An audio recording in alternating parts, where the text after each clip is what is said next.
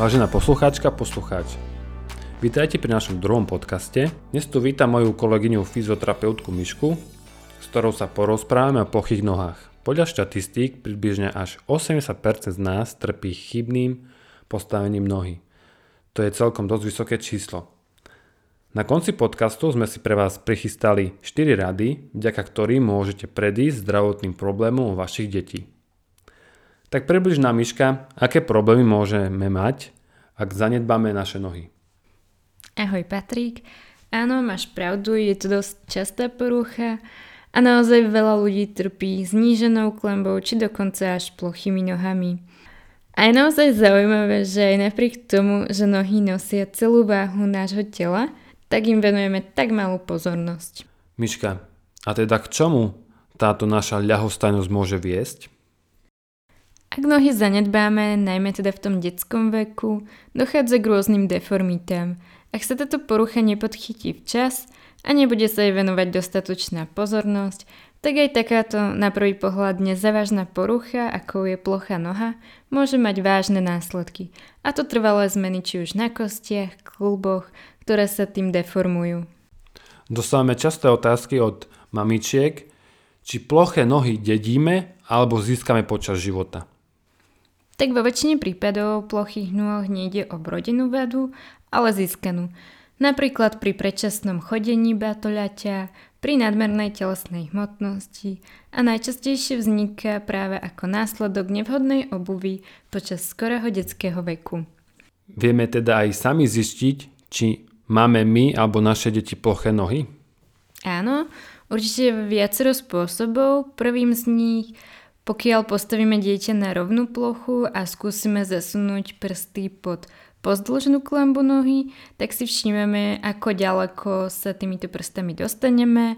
Porovnáme samozrejme na oboch nohách. Pokiaľ prst po klembu nedostaneme vôbec, tak to značí, že je tá noha úplne plochá. Ďalším spôsobom, ktorý môže byť zároveň pre deti do určitej miery aj hrou, je diagnostika na základe otlačku nohy. Najlepšie namočiť chodidlo do vody a urobiť otlačok na biely papier. Pokiaľ bude mať tento otlačok na vnútornej strane vyrezaný oblúk, značí to zdravú klembu nohy. U plochej nohy je vnútorná strana otlačku rovná alebo dokonca sa vylieva. Ďalšou možnosťou je napríklad sledovať vnútornú stranu nohy z boku pri chôdzi. U plochej nohy dochádza po došliapnutí k prelomení klamby a tá klamba smeruje potom smerom k podlahe. A môžeme mať napríklad plochu nohu, ale iba jednu? Určite áno a vtedy je rozdiel veľmi dobre viditeľný a prejaví sa tým, že jedna dolná končetina kratšia alebo naopak môže vzniknúť ten pokles klamby na jednej nohe v dôsledku rozdielnej dĺžky celých tých končetín a telo si vyrovná ich dĺžku práve týmto mechanizmom poklesu klamby na tej jednej nohe. Dobre, takže už vieme, ako môžeme sami zistiť, či máme ploché nohy. Kedy môžeme diagnostikovať plochu nohu detí? Môžeme to zistiť napríklad už od narodenia? Tak klemba nohy je síce vytvorená už pri narodení, ale je vyplnená tukovým vánkušikom, čiže nie je úplne vizuálne patrná. Zviditeľňuje sa postupne okolo 3. roku života, podľa niektorých autorov sa formuje až do 6 rokov, čiže mamičky sa do takých 3 rokov nemusia vôbec obávať, samozrejme ak tam nie sú nejaké iné zdravotné komplikácie. Dobre, okrem tej vizuálnej diagnostiky prejavuje sa napríklad aj bolesťou? Určite a hlavne teda v tom neskoršom veku patrí medzi príznaky plochej nohy aj únava nôh, hlavne teda po záťaži, či už dlhšej chôdzi alebo stáním, taktiež sa prejavuje otlakmi, pocitmi ťažkých nôh, niekedy je to pálenie alebo až trhanie nôh, alebo naopak pocit chladu. Neskôr môžu prichádzať aj bolesti, či už vo väzoch klemby nohy, od pety až k prstom, bolesti pod hlavičkami kostí prstov, pričom tie bolesti môžu vyžarovať až ku členku alebo k nartu. Väčšie bolesti samozrejme prichádzajú s rozvojom otlakov a vtedy môže byť až vo formách takých tých kurých ok. A pri rozvoji priečnej plochej nohy sa rozširuje práve predná časť nohy a vzniká otlak na vnútornej strane klubu palca a pod druhým alebo tretím prstom. Napríklad aj taký vbočený palec alebo kladivkové prsty sú vlastne deformity klubov, či už v oblasti palca alebo prstov nôh, ktoré vznikajú ako dôsledok rozvoja plochej nohy. Predstavme si, že som rodič čo by som mal robiť alebo nerobiť, aby moje dieťa nemalo ploché nohy? Ako som už spomínala, plochá noha môže byť vrotená alebo získaná. V väčšine prípadov ide práve o tú plochú nohu získanú a ploché nohy môžu teda spôsobovať, ako sme už hovorili na začiatku, to predčasné stavanie batoľad na nohy alebo nadmerná hmotnosť, malá, tesná a nevhodná obu a taktiež ak dieťa sústavne nosí cvičky či papuče a podobne. Mierne stupne plochonožia môžeme preventívne ovplyvniť udržiavaním primeranej telesnej hmotnosti a pravidelnou stimuláciou plosky nohy rôznymi cvikmi, chôdzou na boso alebo po nerovnom teréne. Pri tom nerovnom teréne by som sa pozastavila a upozornila rodičov, že by sa nemali báť dieťa nechať chodiť bose, či už po tráve alebo po kamienkoch. Samozrejme, treba dávať na ne pozor. V dnešnej dobe internetu nájdeme rôzne koberčeky s nerovným povrchom. Čo by si odporúčal našim poslucháčom, aby vedeli využiť oni doma? Áno, senzomotorické koberčeky sú super, dajú sa kúpiť alebo si ich rodičia spolu s deťmi môžu sami vytvoriť a tak, ako sa hovorí, zabijú dve muchy jednou ranou. Pri tvorbe môžu použiť napríklad cestoviny, kamienky alebo iné nerovné predmety. Myslím, že na internete nájdú v dnešnej dobe už veľké množstvo inšpirácie asi dosť častá otázka od našich poslucháčov. Ako ešte môžeme zabrániť vzniku plochej nohy u detí? Medzi dôležitú formu prevencie patrí určite vhodná obu, nebezpečenstvo nosenia zdravotne závadnej obuvy v detstve alebo práve v období dospievania a formovania nohy spočíva hlavne v tom, že každé poškodenie nôh a pohybového aparátu sa častokrát prejaví v úplnom rozsahu až o 30-40 rokov. Dobre, čiže už vieme, ako môžeme predísť vzniku plochej nohy. Ak už moje dieťa má plochu nohu, môže športovať? Ploché nohy nie sú prekážkou pri športovaní. Použitie ortopedických vložiek predovšetkým pre tú rodine plochu nohu, ale aj získanú je účinné a nápomocné najmä pri športoch ako je korčulovanie, lyžovanie, snowboarding. Predovšetkým sú to športy, u ktorých sa využíva pevná neohybná obu.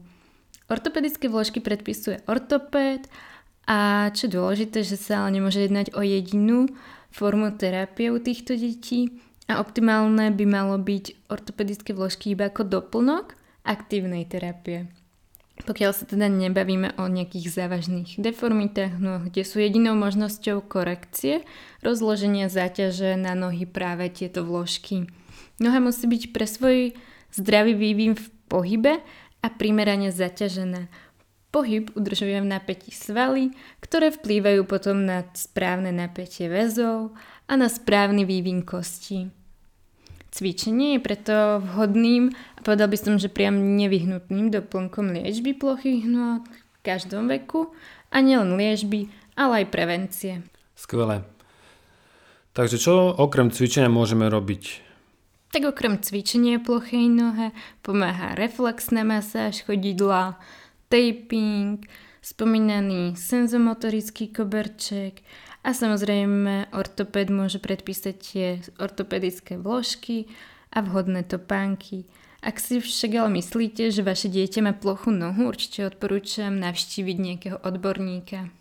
Kedy a aké cviky by sme mali cvičiť s deťmi pri liečbe a celkovo, aby sme predišli plochým nohám? Tak s deťmi sa určite snažíme cvičiť vtedy, keď majú dobrú náladu a chuť cvičiť. Toto pomáha jednak efektívnejšiemu vykonávaniu jednotlivých cvikov a najvhodnejší čas na cvičenie je preto práve po odpočinku dieťaťa. Nikdy necvičíme určite po nejakom intenzívnom športovom tréningu alebo pri únave organizmu. Odporúčané je cvičiť každý deň aspoň 10 minút a jedenkrát do týždňa, aby sme to mohli zvládnuť aspoň tých 45 minút. Milí poslucháči, ak ste raz ste nás dopočúvali, máme pre vás 4 rady od našej fyzoterapeutky, tak nech sa páči, Miška má slovo. Medzi moje rady patrí určite vhodná obu, ktorá by mala byť dostatočne široká v prednej časti, ohybná a vhodnej veľkosti, ktorá býva práve docela problémová, kedy rodičia volia či už moc malú veľkosť alebo naopak kupujú príliš veľké veľkosti bôd, kedy rátajú s tým, že tie boty vydržia dlhšie, čo nie je úplne optimálne, pretože tá noha sa nemôže správne zapájať. Veľkosť by mala byť tak, aby keď tam má dieťa nôžku, tak tam ešte vieme zmestiť náš malíček. Samozrejme, pokiaľ je tá nôžka už s nejakou deformitou, tak by sme nemali úplne podporovať ten prepad klemby, takže je vhodné zvoliť skôr pevnejšiu obu, teda minimálne obu s pevnejšou petou, aby udržala ten kotník v tom optimálnom postavení. Druhou radou je určite podporovať deti pri chôdzi na boso. Ideál, pokiaľ máte domček po tráve alebo keď idete cez víkend aspoň niekde na prechádzku do lesa, tak skúšať s nimi rôzne terény, po nejakých stromoch, kľudne kamienky, voda, čo najviac stimulov dávať tej nôžke. Medzi ďalšie dôležité veci patrí cvičenie, či už v rámci korekcie nejakých počínajúcich vád alebo poruch, alebo ako prevenciu poklesu klemby.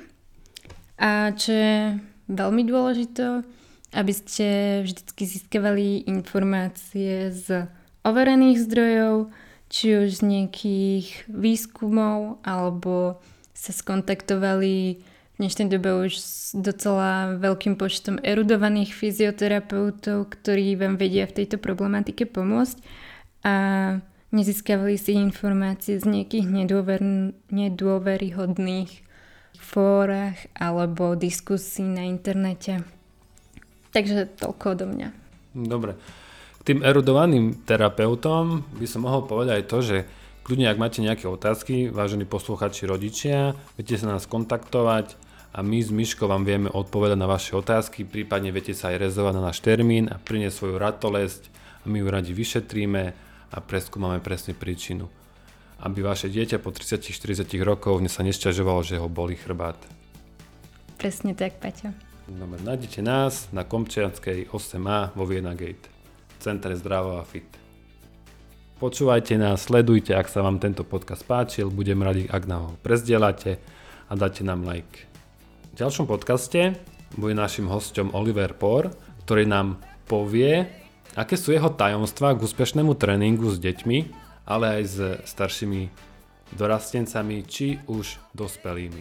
A na záver by som vám rád dal do pozornosti naše mudré omaľovanky, ktoré nájdete dole v popise, ktoré si môžete stiahnuť, vyfarbiť so svojimi ratolestiami a následne zacvičiť. Každý cvik obsahuje sprievodný popis pre rodiča, čo dieťa má vykonávať a básničku pre lepšiu motiváciu dieťaťa na cvičenie. Verím, že sa vám naše maľovanky budú páčiť a nehambite sa prezdieľať na svojich storkách alebo na svojom facebookovom profile. Budeme radi, keď nás tam označíte. Tešíme sa na vás v ďalšom podcaste.